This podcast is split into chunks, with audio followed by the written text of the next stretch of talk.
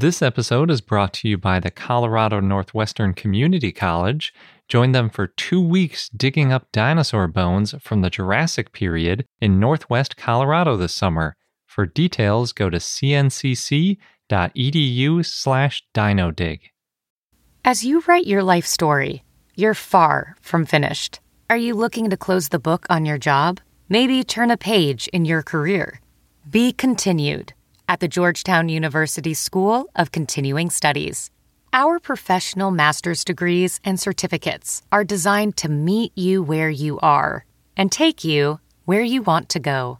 At Georgetown SCS, the learning never stops, and neither do you. Write your next chapter. Be continued at scs.georgetown.edu slash podcast.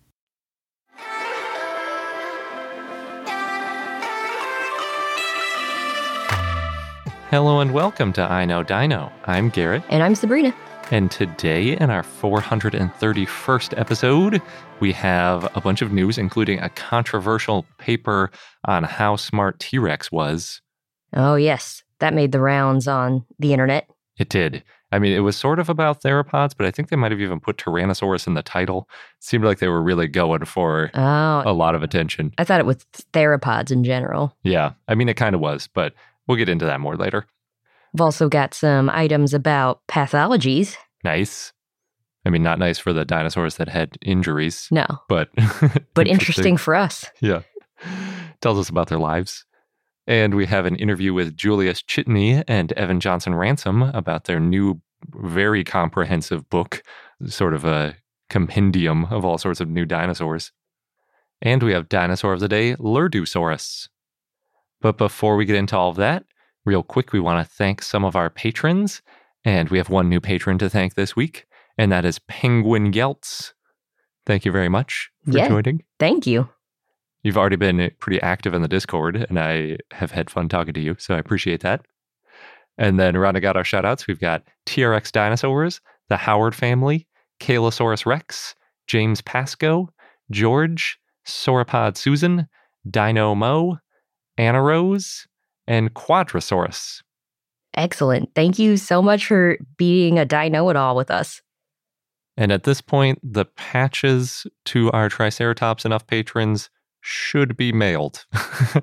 We've got them all sitting on our desk and the nice extra bonus piece of paper with the surprise on it, ready to get packed up and shipped. That was vague. Yeah. And since we're recording this early, you may already have their patch. Oh, good point. Yeah. Hopefully. Jumping into the news, we're going to kick it off with the controversial paper about dinosaur intelligence. all right. I know with this one, there was a lot to uh, read and digest. There was. The paper itself isn't that long, but since I don't know much at all about brain anatomy, I had to do a lot of background research so Mhm. that it didn't just totally go over my head. So, this paper was published by Suzana Herculano-Houzel.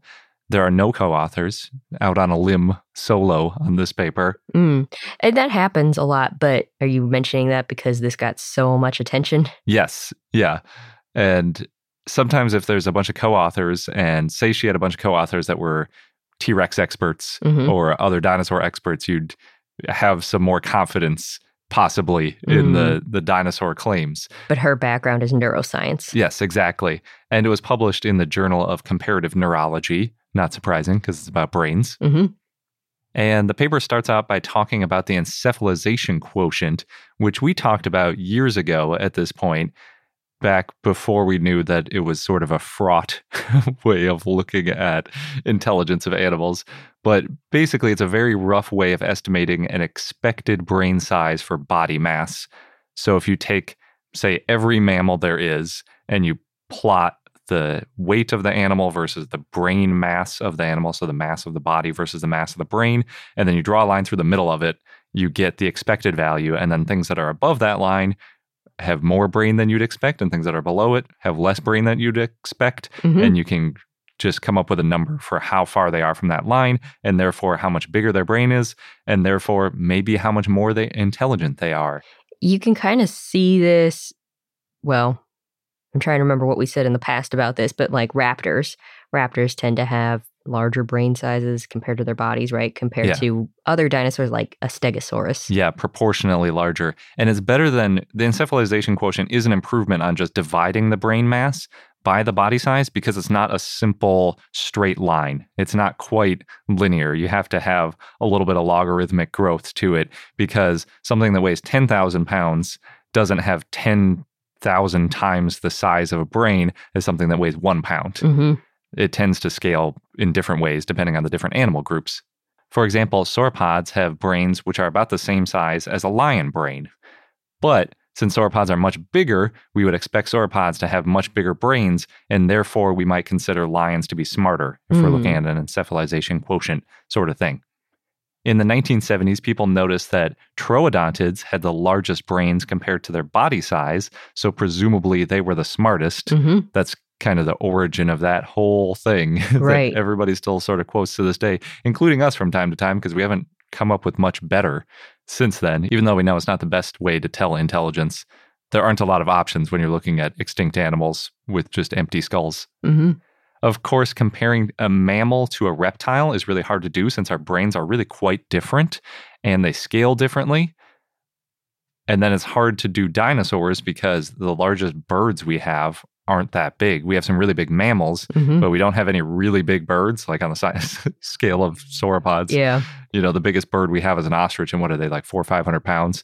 We want something that's tens of thousands of pounds hmm to compare to.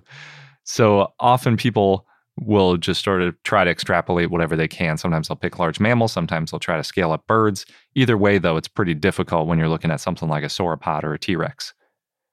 The biggest problem with encephalization quotients is that they're a little too simple because they only look at the overall brain size and not the regions of the brain. Hmm. We've talked about this a little bit in the past, but an animal with big, powerful eyes might have an enlarged brain to process sight, especially the regions that are intended for processing sight. But they likely weren't any better at problem solving if the other areas of the brain are the same. hmm So you could have a brain that's five times as big, but if four times amount, all that increased size is just dedicated to smelling or seeing, it might not actually mean they could problem solve or do anything else better. So these researchers propose that a more accurate measurement is the raw number of neurons in the telencephalon. This is the current paper. Yes. The telencephalon is a really big part of the brain.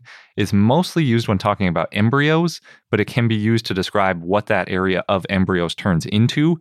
And I think the reason they picked it is because there are different names for parts of the brain if you're talking about a human and a primate versus if you're talking about a bird. hmm So if you use the telencephalon, we were the same when we were embryos. Mm. or at least our brains look similar enough that it still has that same region. And so you can do a one to one comparison easier that way. In our brains, the telencephalon turns into the cerebral cortex and cerebral nuclei. The cerebral nuclei is a much smaller part, but it includes the basal ganglia, the amygdala, and the basal forebrain. But mostly, the important part of that is the cerebral cortex, which is the entire wrinkly surface of the brain, excluding a few small parts like the cerebellum at the bottom back of the brain. Hmm. And about 80 to 90% of the surface of the human brain is cerebral cortex. We got wrinkly brains. We do. And that wrinkliness increases the surface area and the contact points between different neurons. It's really important. And it's considered one of the most important parts of the brain for higher order thinking. It includes about 16 billion neurons in humans. I think there's 80 to 90 billion in the whole brain. So, Hmm. by neuron count, it's not necessarily the biggest part, but it is maybe the most important part when it comes to thinking about stuff like problem solving. Hmm.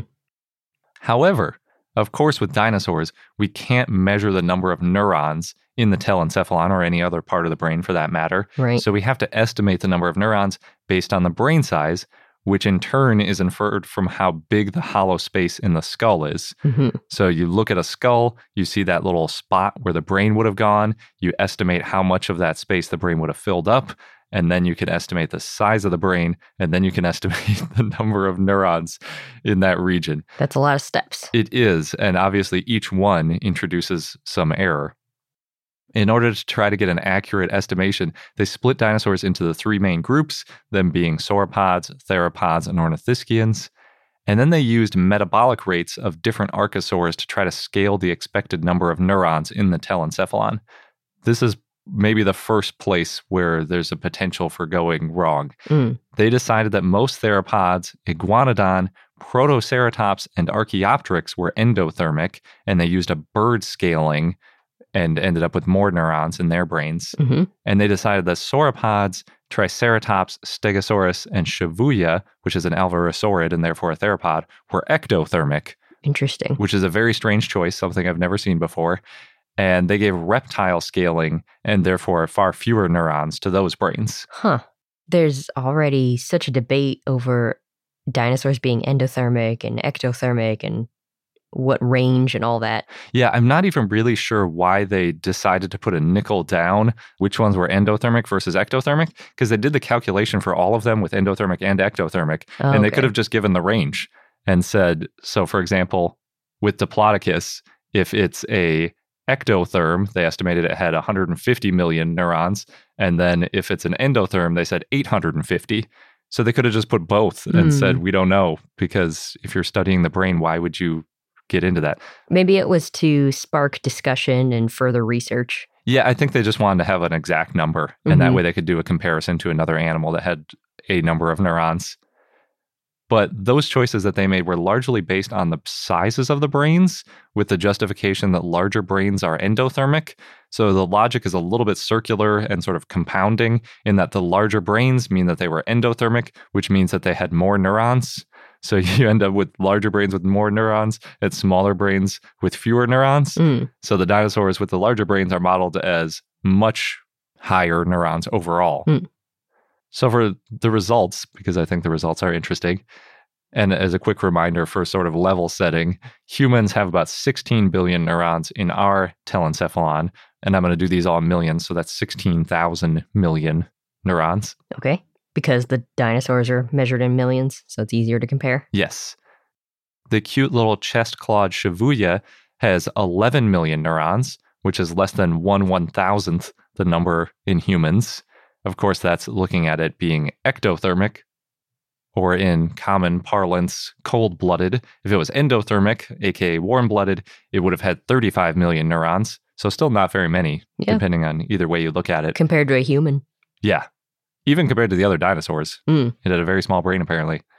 Archaeopteryx had about 50 million. Stegosaurus had about 80 million. Diplodocus and Triceratops were very close, right around 150 million. Brachiosaurus was about 300 million. Protoceratops was about 500 million. And that's largely because they put it in the endothermic category, whereas Triceratops was ectothermic Interesting.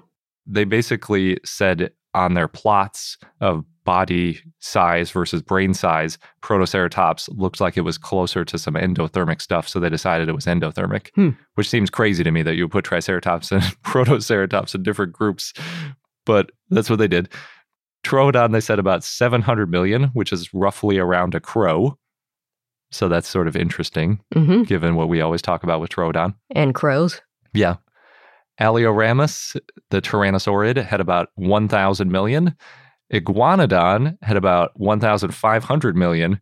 Really weird that that's twice Troodon. Was not expecting that. oh, yeah. Allosaurus was about 1,900 million. And Tyrannosaurus, depending on the specimen, was between 2,200 and 3,300 million. And that number is similar to a baboon. And that's all the headlines. Exactly. Everybody said T Rex was as smart as a baboon. That was the takeaway from this. And they weren't really reaching, all those headlines weren't really reaching from the actual claims of the paper. That's basically what the paper said was we think T Rex was as smart as a baboon Hmm. based on this. Because they were actually arguing that the raw number of neurons in the telencephalon doesn't scale with body mass. The only thing that matters is the number of neurons, and that'll tell you how much thinking power the animal had. Interesting. It is very interesting. That claim alone is not without controversy. Sure. Although we don't know too much about neuroscience ourselves. I know it more now. Yeah. I found a few uh, experts on neuroscience who were saying that is not a widely accepted belief that Hmm. an animal that's 100 times the size with more neurons in the telencephalon would be 100 times smarter than something that's proportionally smaller and proportionally smaller brain. far, far from settled. On Twitter, the author mentioned they had a paper years ago that more neurons in the cerebral cortex correlates to longer life for warm blooded animals, and then took the conclusion that Tyrannosaurus had a similar number of neurons to a baboon, and then came to the conclusion that they would have, quote, had a similar life history as a baboon, end quote. Hmm. And that means that they would have reached sexual maturity at about four to five years and lived between 42 to 49 years. Well, I do remember seeing some Tyrannosaur experts not agreeing with this. Yeah, that's almost certainly wrong. So Tyrannosaurus was still very small at four years old. hmm Physiological data that we have puts the estimate at three times that age at the youngest, 12 years old. I think Thomas Carr's most recent paper was more like 16 years old. When For- they're sexually mature. Exactly. The oldest T Rex that we have, too, is about 30. It's not even close to 42. Yeah, but that's one of those like, what don't we know? But we have like a 100 T Rex specimens. Yeah. And like we were talking about in a, a long time ago, some of them were senescent. They seem to be completely stopped growing and Yeah. you know well on in years. We do have some Carcharodontosaurids that lived around that long, but not T Rex. But given the variability in the animal kingdom, guessing maturity rates and maximum age based on the brain neurons seems like a really weird reach. So I'm not sure why they did that. Hmm. They also extrapolate some behaviors to modern birds with that number of neurons. They said that birds like parrots and crows can, quote, solve problems and create their own tools and build their own culture, end quote. Yeah, we've seen that. And they said that T Rex, quote, already had what it takes to do all that, end quote. Ooh, that would be really interesting if I mean, I have no idea how we could know this for sure, but the idea of T-Rex creating tools and building a culture pretty interesting. Yes. I mean, we know they didn't do metal work or anything Well. none of that's in the fossil record. Yeah, but I don't think parrots and crows do metal work either. But weirdly, so I said how Troodon had about a 700 million neurons and was roughly about a crow. Tyrannosaurus being more like a baboon. I guess baboons don't do metal work either, hmm but that would make them much smarter than crows, which is quite the claim because I've never heard a dinosaur scientist claim that T Rex was as smart as a crow. In fact, I've seen quite a few papers looking at the regions of the brain hmm pointing out that T Rex was much less intelligent than a crow. So it's weird that it's got five times the neurons. They're saying all that matters is the number of neurons. hmm It just doesn't line up with previous papers. It really doesn't. I do really like the idea of trying to estimate the number of neurons in the cognitive part of the dinosaur brain, though. I think it's a really good idea Mhm. and I think it's worth pursuing. But unfortunately, I think they skipped a couple key steps. So they just took a correlation of number of telencephalon neurons and applied it to brain mass. So they'd basically have, you know, you've got all these birds and you see how many neurons they have in their telencephalon compared to their brain mass. And then you plot the line and then you say, okay, T Rex was this big, its brain was this big. How many neurons did it have? hmm But they didn't actually look at what we think the dinosaur brain anatomy looked like in order to draw their conclusions. In other words, they didn't look at how big the telencephalon was in a T Rex. Hmm. And we kind of know that because from the shape of the brain case, we can estimate different regions of the brain and we can figure out which parts of the brain would have been useful for things like sight and smell versus things that might have been used for thinking about problem solving. Hmm. And they didn't include any of that brain anatomy in their analysis at all. So it's basically the same problem as the encephalization quotient all over again. We're looking at brain sizes and estimating number of neurons from the brain sizes, but at the end of the day it's still basically just a brain size comparison. Kai Caspar on Twitter pointed out that in general amniotes have less neuronal density as their brains get bigger, so scaling up a bird brain a thousand times the size to a T Rex could be vastly overestimating the number of neurons in the brain. Mm. And I think Kai is also a neuroscientist. Kai is a PhD in zoology, Oh, okay. but pretty familiar with brains because they were already familiar with the other research done in this field. Kai also cited the paper that I was trying to find. It was published in Science in 2021 by Christopher Torres et al. And it was a paper that showed that after non avian dinosaurs went extinct, the bird brains rapidly changed shape to increase the size of the cerebrum where complex problem solving happens.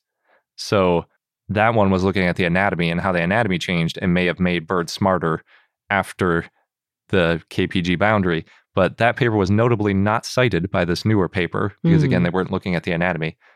My favorite thing was Kai's tweet where he said, quote, what I fear is that neuron number could become the new EQ, meaning encephalization quotient, or relative divided by absolute brain size of cognition research, flawed proxies of intelligence that do little in helping us understand the evolution of animal minds and that ignore the complexity of living neural tissue. End quote. Mm. What it seemed to me was because this author, when the paper came out, tweeted welcoming discussion and feedback from paleontologists specifically. So it seems like this was a paper that was meant to spark discussion and maybe future research. Yeah. And that is a good thing to do.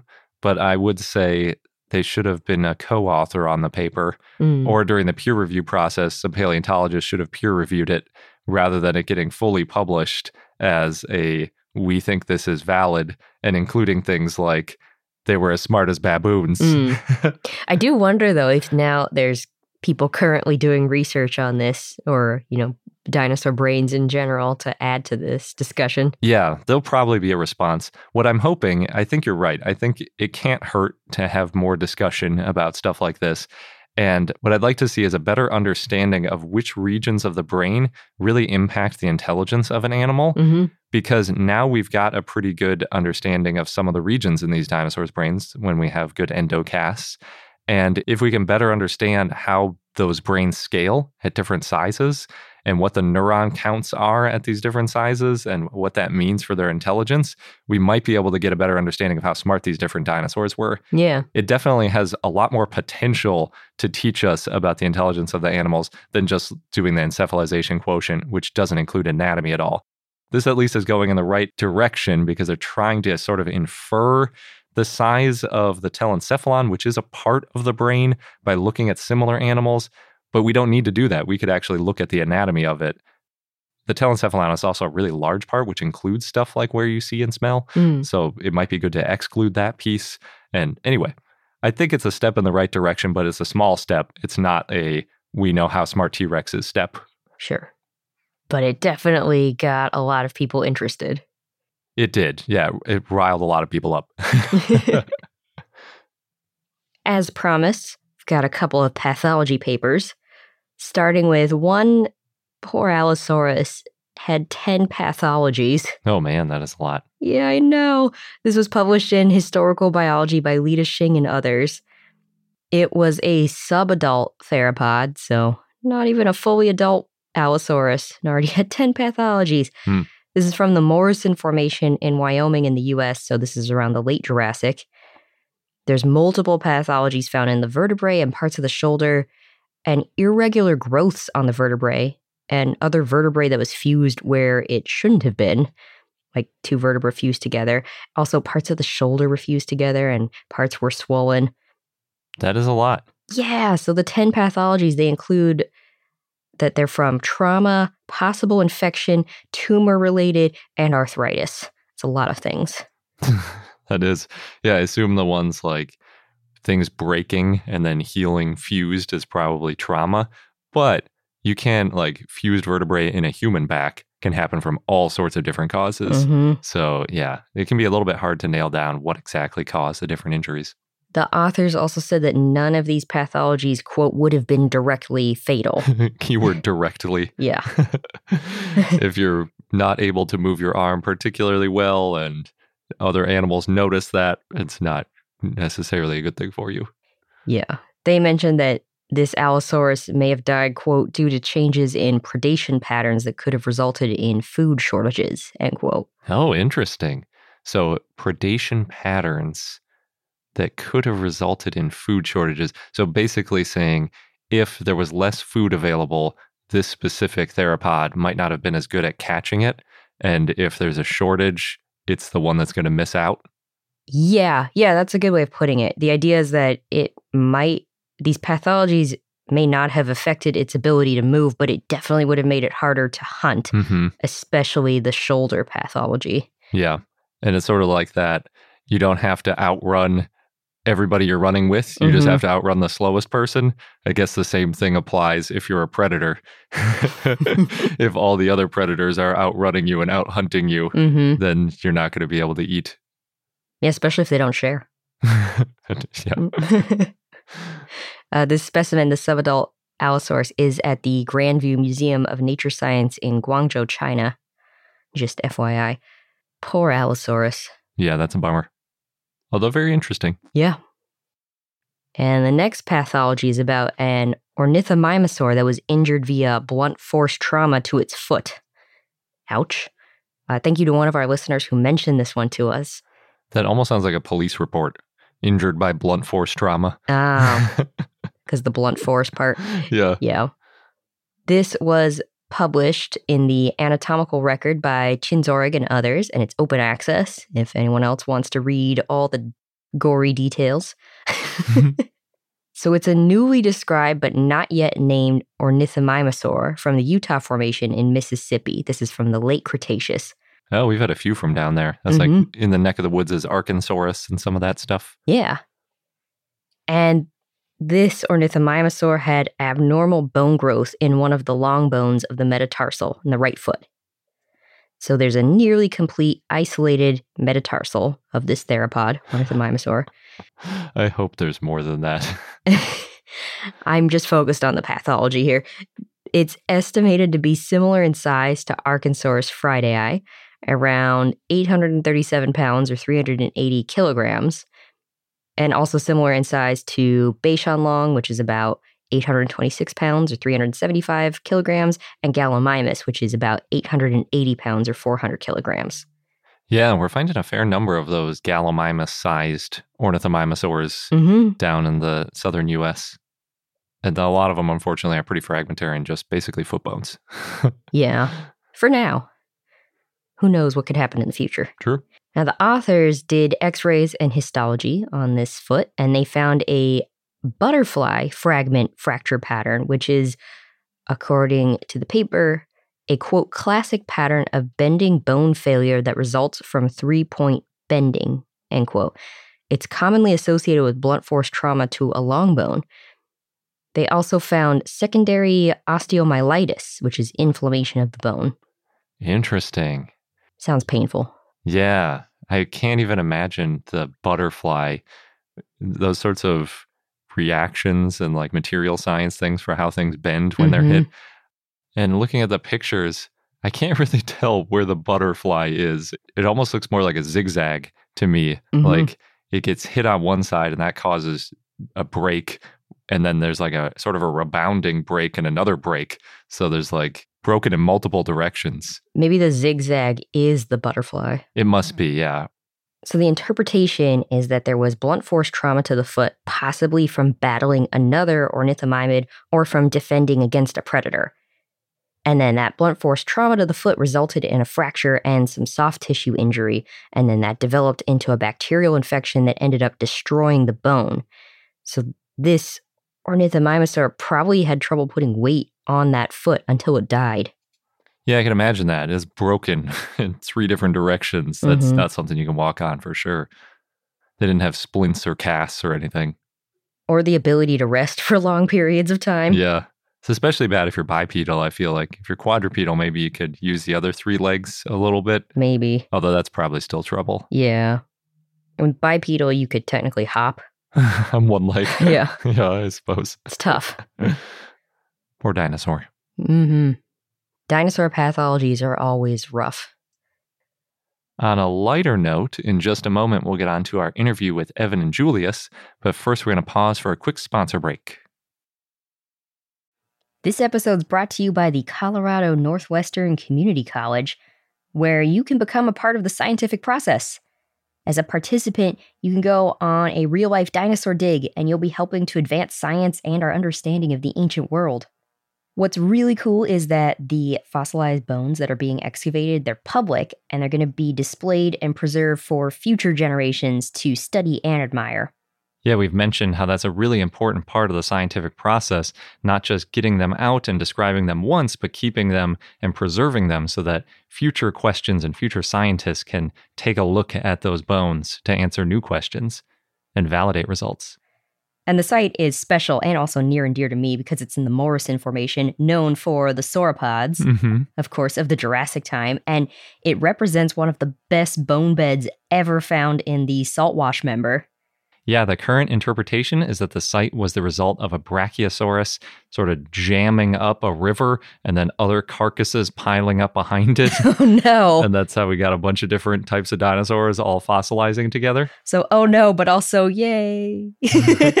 Good for us as scientists. hmm And dinosaur enthusiasts. yes. So there are two scheduled digs if you want to get involved with getting these bones out of the ground. You can go from July 6th to July 20th or from July 22nd to August 5th. Head over to cncc.edu slash dinodig. You'll get all of the details. Just make sure that you register online by May 31st. And again, that is cncc.edu slash dinodig, D I N O D I G. BP added more than $70 billion to the U.S. economy in 2022. Investments like acquiring America's largest biogas producer, Archaea Energy, and starting up new infrastructure in the Gulf of Mexico. It's and, not or. See what doing both means for energy nationwide at bp.com slash investing in America. And now on to our interview with Evan and Julius about their brand new book. But a quick note, or two quick notes. We have an extended version of this interview for our patrons. So if you're a patron, you might want to check that out in your premium content feed. But also, we recorded this interview at SVP. So there's a little bit more background noise. We're just releasing it a little bit later because we want it to be closer to the book launch. We are joined today by Julius Csotonyi and Evan Johnson Ransom, who uh, are both the illustrator and the author of a new book, respectively, called Dinosaur World. And we wanted to talk to them because it looks like a really cool book. Thank you. Thank you. Yeah, thanks for joining us. Yeah. So 1,200. Yeah. That- is a massive amount to cover. Oh, yes, definitely. Because when I was first approached by it, I thought it was going to be more like a children's book. But after reading more context into it, I'm like, oh, it's going to be a book about every dinosaur that was discovered up until like 2022. Wow. In fact, it kind of serves like the, uh, remind me of like one of the older books I used to have as a kid. Like there was the uh, Complete Dinosaur Encyclopedia by Dougal Dixon, which always served as like the main source, like my inspiration to being a mm-hmm. paleontologist. And also, when I was a child, I always wanted to write a dinosaur book that included every dinosaur that was discovered. So Well done. I finally got my wish. 14 year old Evan would be proud. nice. Yeah, it's a, it, it was a, a, massive undertaking. Uh, I'm still recovering from it a few months later, but illustrating, I think about 1,243 in total, and about 855 or so of them were like really highly detailed because we had a bunch of nomen dubium um, Yeah. texts as well, but the 850 some were like you know well enough preserved so that we could you know have a pretty nice entry for each one. And and of course about 100 of those also have a double page illustration spread. So there was a lot of illustrating. Wow. but um, it was fun because it was like with evan was saying about having a dream of writing about all the dinosaurs. I also kind of i remember in one interview a few years back i one of my dreams that i'd mentioned was to illustrate every dinosaur known and yeah i kind of got my wish as well and a little bit more even more so because now of course so many more have been described in the last few years it's Sure. incredible Yeah, yeah, it's really like an exponential rate of dinosaur discovery. Is there a illustration for each of these dinosaurs or each of the non-nomen dubium? How'd you break that down? So what we did was that there's an illustration for the 800 dinosaur taxa, but for the nomen dubium ones, I think what we did was, was that we had like a placeholder image. So any of the dinosaurs that was featured in the 800, we used those as like a placeholder, but kind of like give them like little different color codings, however. So like red for the carnivorous theropods, green was going to be for like the herbivorous dinosaurs. You know, but we also specified like which group they specifically belong to, like say Tyrannosauroid, Diplodocioid, uh, Ceratopsian, stuff like that. Cool. And the the colors, I'm not sure if we ended up sticking with that particular code and so on. But the other thing is that for some of the Nomen Dubium, there were a few that were well enough preserved to provide a bit more of a detailed illustration. So even those ones are in the end, they turned out to be more than placeholders as well. So they're all kind of a little bit different. And in many cases, of course, the the common aspects of them, we managed to share some of the same um, sort of visual reconstruction bits. But if there's like you know, specially unique types of aspects of them, for example, those are usually highlighted as well. And in some cases, like monoclonius, for example, there was a you know a more detailed reconstruction of those ones. So you'll find a few of those ones scattered among the Nomen Dubium as well. yeah, because some of the Nomen Dubium are like someone named it and then it was never really referenced ever again, and other ones are became a big part of people's knowledge and then yeah so, what did you guys do for stuff like Brontosaurus? So, Brontosaurus, it's now a valid taxon. Mm-hmm. And the thing is, is that we gave a more detailed description for Apatosaurus. But for some of the dinosaurs like Brontosaurus, we gave it like an essential facts. However, like originally, Brontosaurus was thought to be its own genus, but then it turns out like it was lumped within Apatosaurus. But later studies now show that Brontosaurus is now its own separate genus. However, mm-hmm. gotcha. So then Apatosaurus got the full double page spread. One of them makes sense to be one of the sort of more well known dinosaurs. And so each of those ones has its own encyclopedic entry and also a double page spread in, in the case of about 100 of them. And yes, Apatosaurus is one of those. But yeah, Brontosaurus has its own illustration as well. So we have covered both of those. It's kind of nice to see as much sort of up to date information on this. And it was nice to see all of the different aspects that you had highlighted in that, Evan. Thank you. Yeah. Did your work, I know you did, what was it called? It was like Sauropod Summer, and you had the one with the Tyrannosaurs. Yeah. So I did a couple of Twitter highlights. The first one that I did was 25 Days of Tyrannosaurs. So that was back in it was December of 2019. So during the month of December, it was about different tyrannosauroids. The summer was summer of theropod, so I just highlighted every theropod that was discovered. That was probably my favorite one to do because it was just like a let me do something fun for the summer. Hmm. and then for December, December 2020, that was Sauropodocember. That's and then what it was. for uh, December of 2021, it, I kind of like highlight most of the theropods that I used for my thesis. Okay, that makes sense. But the, all of these, did they help inform this book? Oh, definitely. I think for most of like Sauropodocember and for Summer of Theropods, I used some of the information that I recycled from that to the dinosaur book, but I had to tweak some things, however. Sure. Nice. Yeah. That was actually something that really stood out as well. I think to the the publishing team, uh, that's one of the things that your your posts about dinosaurs like that really are are I think one of the things that made you being a top selection for Aww. the book project. And uh, so you know that kind of thing really stands out and gets noticed, and and in many cases, or in some cases at least, ends up producing yeah. a project like this. I guess so. That's really Aww, neat. Thank you.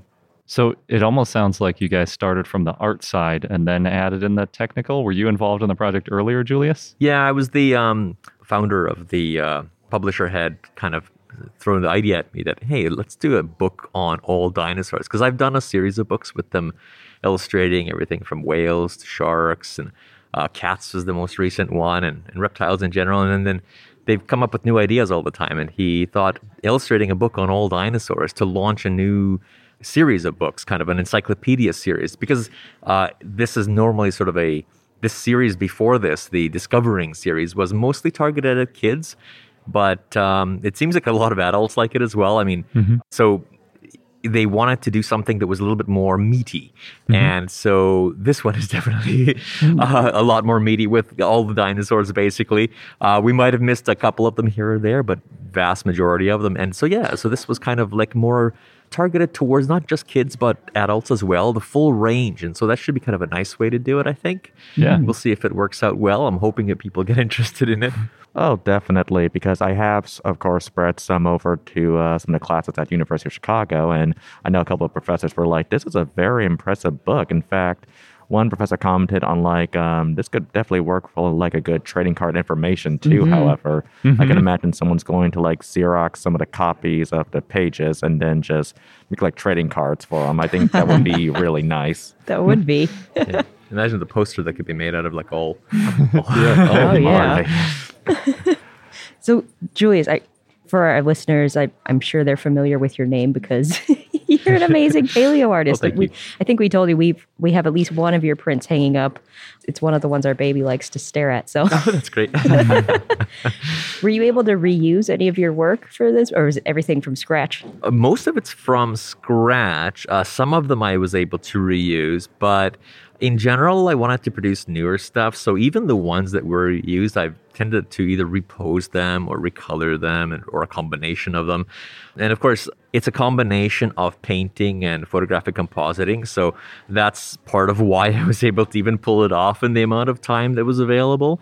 So you'll see, I use sort of a, I generate my own textures for the skin and so on and a lot of it is i mean it's almost all new stuff that's been built up and so i, I like to construct dinosaurs kind of building them up from from the bits and and and and, and highlighting it you'll see some of the images there that you'll see some parts that that look like they're sort of similar to other ones. So in many cases, the common aspects, the, the less well-known parts of them, there's less detail. But in those areas where we know there's some, you know, really well-preserved features, that's where a lot of the extra detail got put in. And so my hope is that we manage to do a good job of of representing these dinosaurs as accurately as possible. And you'll see that there's a difference between like the integument, for example, you have things, everything ranging from scaly skin to feathers. And I've tried to be as uh, accurate as possible in terms of those ones for which we do have direct evidence for the type of integument that they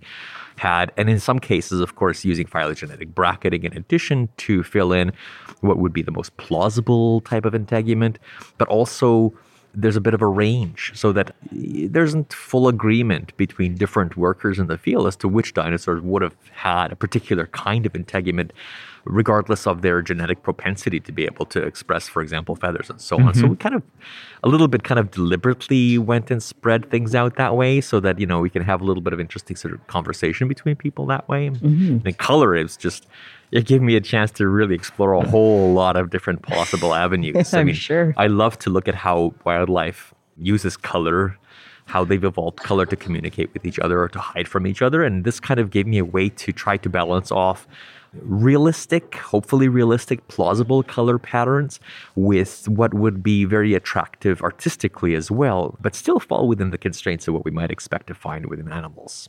Nice. Yeah, I can imagine with paleo art, you have so much flexibility that if you're drawing a couple hundred sauropods, you can do almost every possible permutation of the different aspects. Absolutely, and there's a lot of that I haven't actually done that I kind of would have wished I would have a chance to do it. But Next you book. know, yeah. well, that's the nice thing about this book is that as dinosaurs, you know, are being described at such a high rate, right? We could add new ones every few years and make a new edition of the book. Oh, Oh, definitely. definitely, yeah. Because there actually was like one dinosaur that I kind of wish we did include, which was uh, Meraxes, and there was also that new Gondwanan thyreophoran. It's the uh, bipedal armored cle- armor club-tailed one, I think. Oh wow, yeah, yeah. I think it's called a Stegouros. I think it was. oh, we have Yeah, Stegouros in it. that yeah, one it's is in amazing. there. We do? Okay, Yeah, okay, yeah. okay. There's so many I have a hard time remembering. You'd remember that one because drawing that one is different with its crazy tail. It was, yeah, it's like a wild battle axe of some Mhm. sort. But yeah, that was. But there's so many that that that you know we had to cut it off at some point. hmm Yeah. And you know our intention is to just you know our, our urge is to include all of them, but you have to stop at some point. Yeah, because um, I think because there was actually one major update. There was like that new Megaraptor that was discovered Mhm. back in um, I think it was April, I believe. And for that one, that actually showed that like, oh, Megaraptorans are now classified as Tyrannosauroids, even though it's kind of like, well, they're either basal Basocelurosaurus or Allosauroids, but it now shows like Megaraptorans are basal Tyrannosauroids. So we actually had to like uh, make sure that the Megaraptoran section was included within the Tyrannosauroid section. Mhm. That's the hard thing about a book like this, where you're going as up to date as possible, is that things keep changing. Oh, yes, definitely. I think one of the tricky issues was, of course, the phylogenetics for stuff, where it's kind of like we have to make sure like everything was classified within the right order. But we know that like there's going to be like a new paper or study that comes out that'll show like, oh, it's now part of this group and all. But at the same time, I think it just shows like we were still able to like keep everything as up to date as possible too. hmm Yeah, yeah. There's a never-ending battle of new dinosaurs. Oh, to be yes, included. definitely. As new studies are done on what maybe some of these are are, are currently in the Nomen Dubium section, uh, maybe some of those will ultimately raise to a much more valid taxon status. In that case, they can we can easily just kind of update the illustrations to make them Oh, a lot more, you know, fitting within this sort of more specific type of uh, taxonomic uh, placement and so on. Definitely. Yeah, that's true. So you also mentioned the flyer for the book, and you've got a mention of camouflage on the dinosaurs. How much of the camouflage is Julius having fun versus what we've actually found in the paleontological record? So that's a good question, actually. This was a fun time to experiment with um, uh, that balance. And so, in the cases where there is information known about the color patterns, either the markings or, or to some extent, even the hues of the dinosaurs' um, uh, plumage or their skin based on either a combination of melanin, directly preserved, or melanophores, or other, or, or even uh, structural coloration, like in Microraptor, for example. I, I tried to be as true to form, you know, to, to include accurate information about those ones for which we do have information.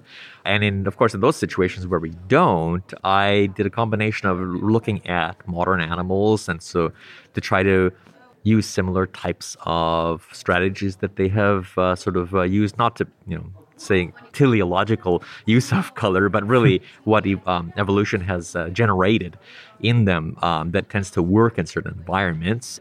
But also, you know, I always keep referring to the fact that this one fish I saw in one aquarium had, you know, blue lips with pink polka dots.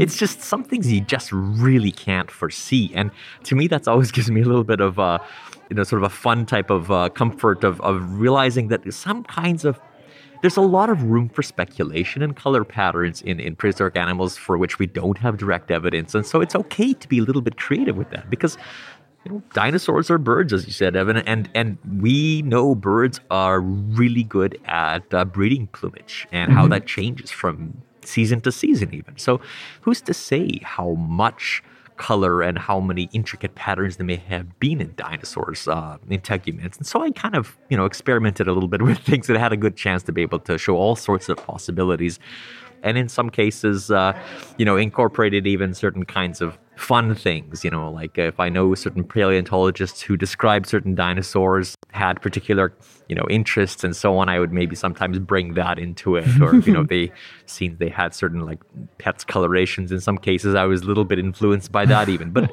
again, within the range of you know plausible constraints, and so you know, you kind of have fun and also are able to kind of. Um, you know, try to be accurate and so on. So yeah, it was definitely a combination of strategies.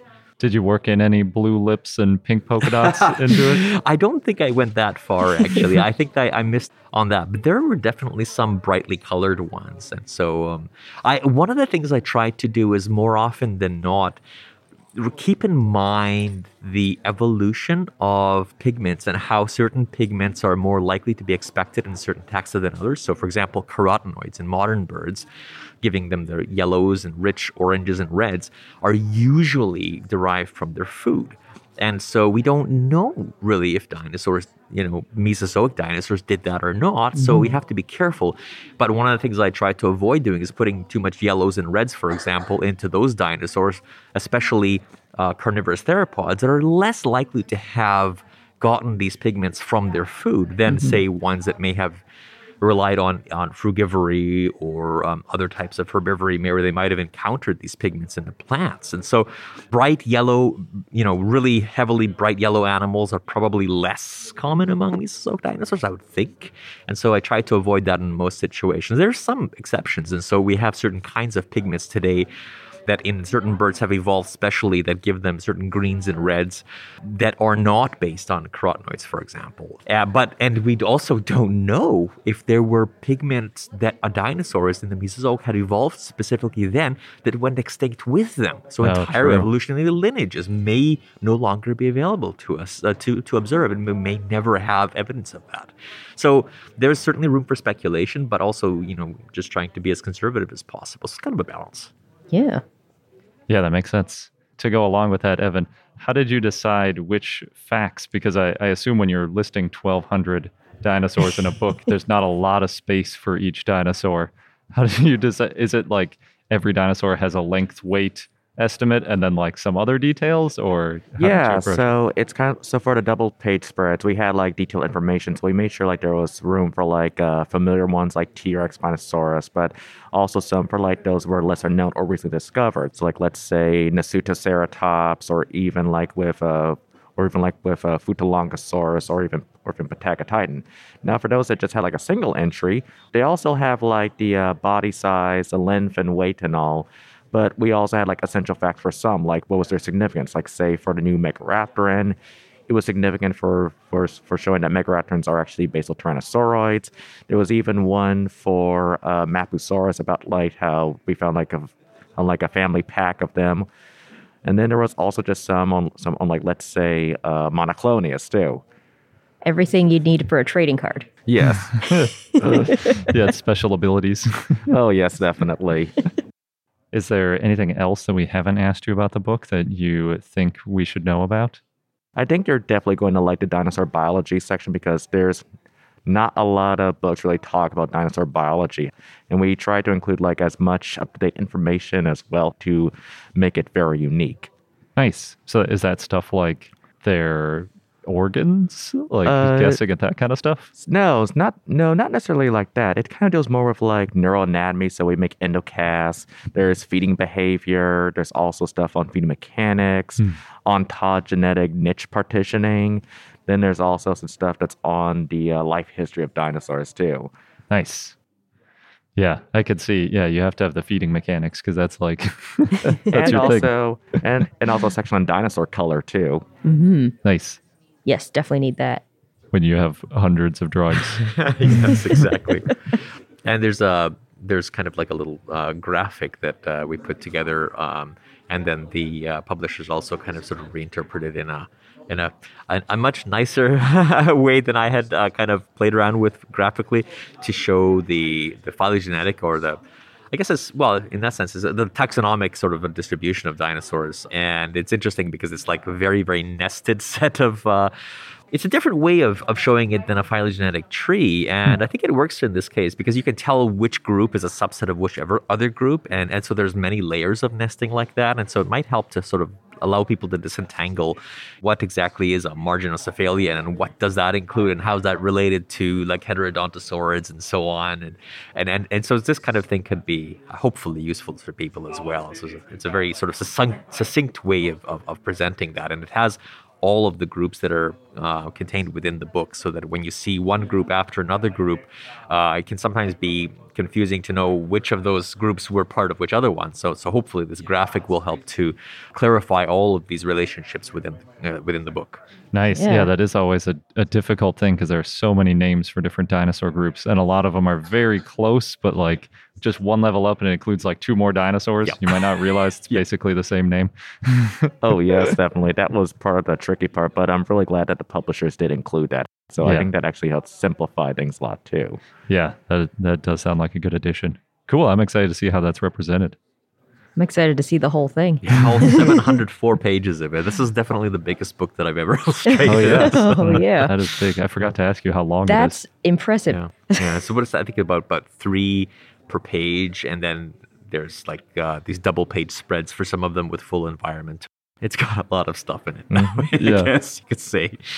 Yeah, it sounds like it's really good for if you are just getting into dinosaurs and you get the, the basic explanations. What is a dinosaur? And then you can see all these amazing illustrations. But then if you're you maybe if you've been into dinosaurs for a long time too and you just want to reference or even you know, it's hard to keep up to date with everything that's come out until 2022. So Yeah, we're hoping it's going to be uh, more useful than a paperweight of the same mass. you know. is. well, that's the that's the minimum usefulness Yes. it can be, at least.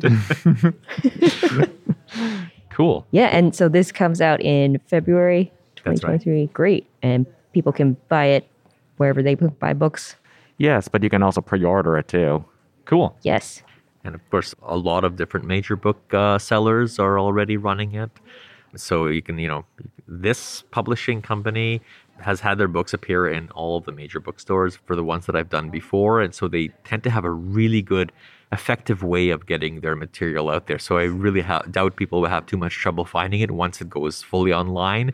I know some stores don't have pre-orders, but most of them that I found actually are available, as you said, Evan. So that's nice that people can already access it. Yeah, Nice. that's great. And just once again, it's called Dinosaur World. Awesome. Well, thank you both for sitting down and talk to us about your new book. Thank you. Thank you very much. Thank you so much, Julius and Evan, for talking with us about your book, Dinosaur World. We are so excited for it, and I can't believe that there's over 1,200 dinosaurs in this one book. that is a lot. Yeah, our record's uh, 158 dinosaurs in one book. So a little bit over 10% of what they pulled off. yeah, it's amazing. And if you want to purchase your own copy of Dinosaur World, then head over to our show notes at iknowdino.com. We'll have a link. And in just a moment, we'll get into our dinosaur of the day. But first, we're going to pause for one last sponsor break. Hey, it's Kaley Cuoco for Priceline. Ready to go to your happy place for a happy price? Well, why didn't you say so? Just download the Priceline app right now and save up to 60% on hotels. So, whether it's Cousin Kevin's Kazoo concert in Kansas City, go Kevin, or Becky's Bachelorette Bash in Bermuda, you never have to miss a trip ever again. So, download the Priceline app today. Your savings are waiting. Go to your happy place for a happy price. Go to your happy price, Priceline.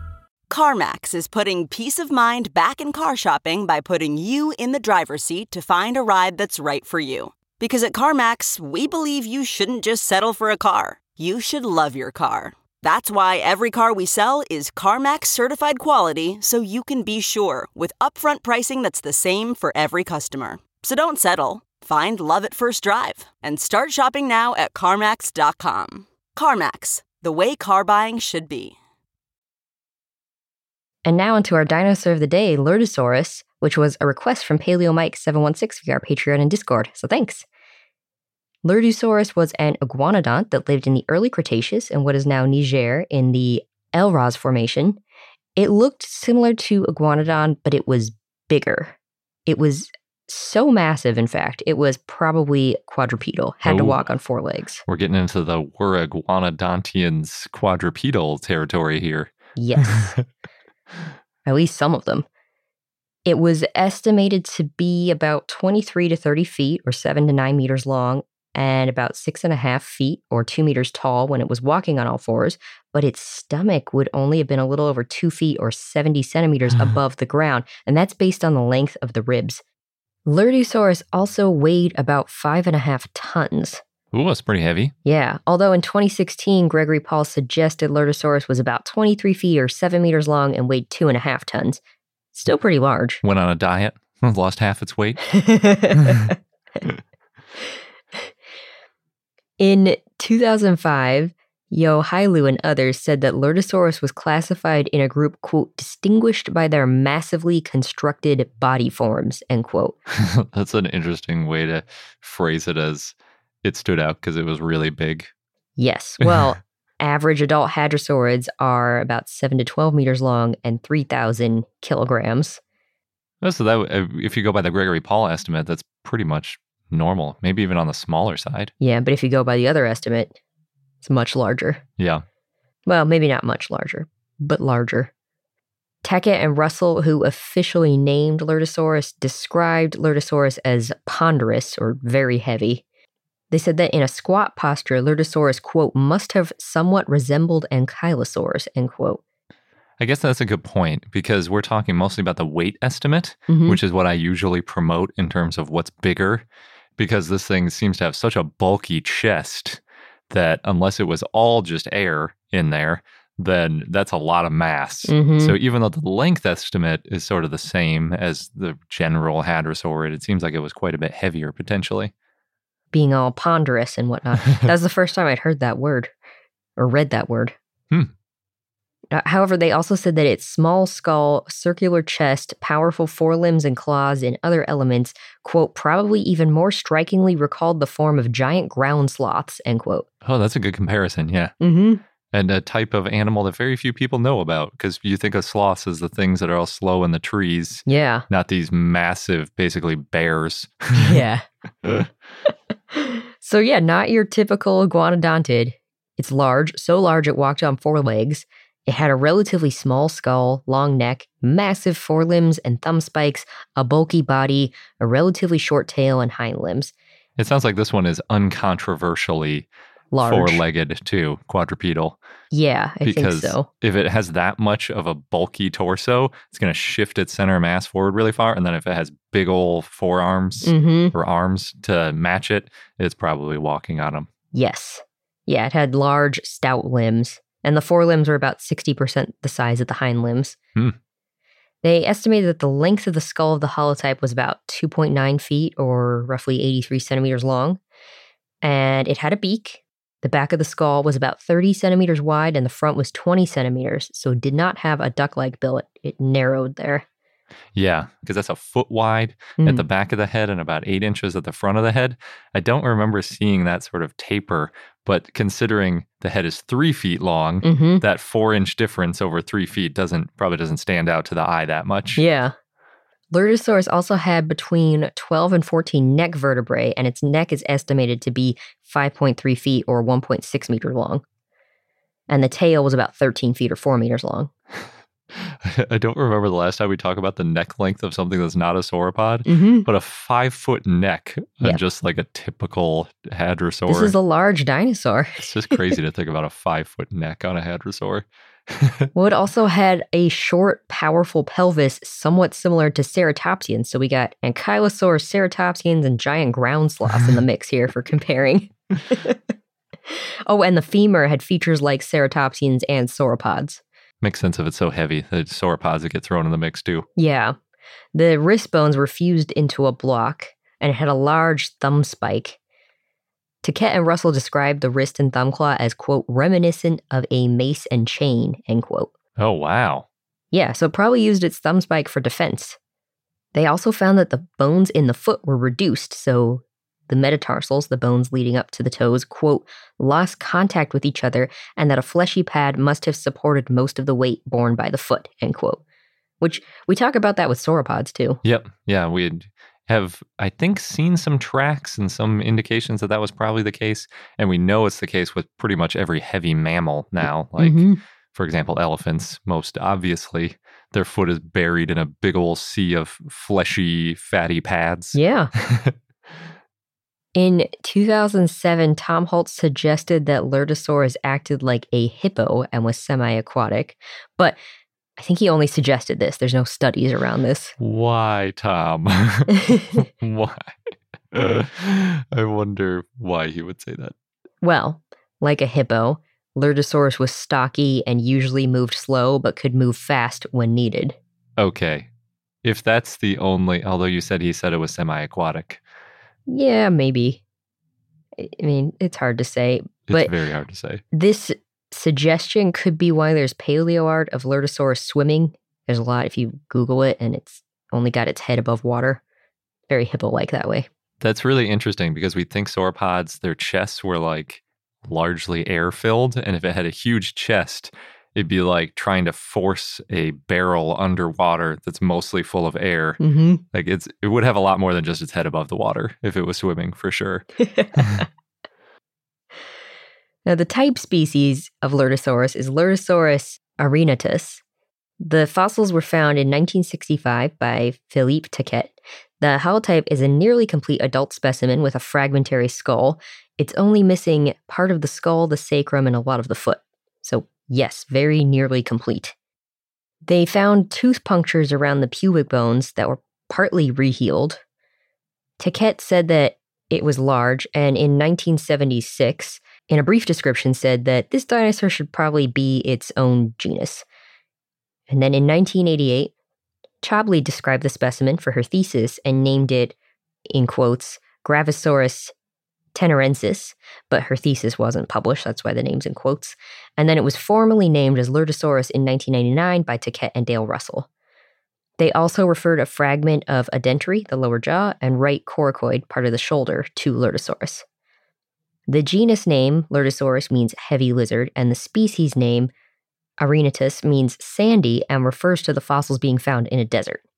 Lurdusaurus lived in a tropical forest, though, but, you know, habitats change over millions and millions of years. Now it's a desert.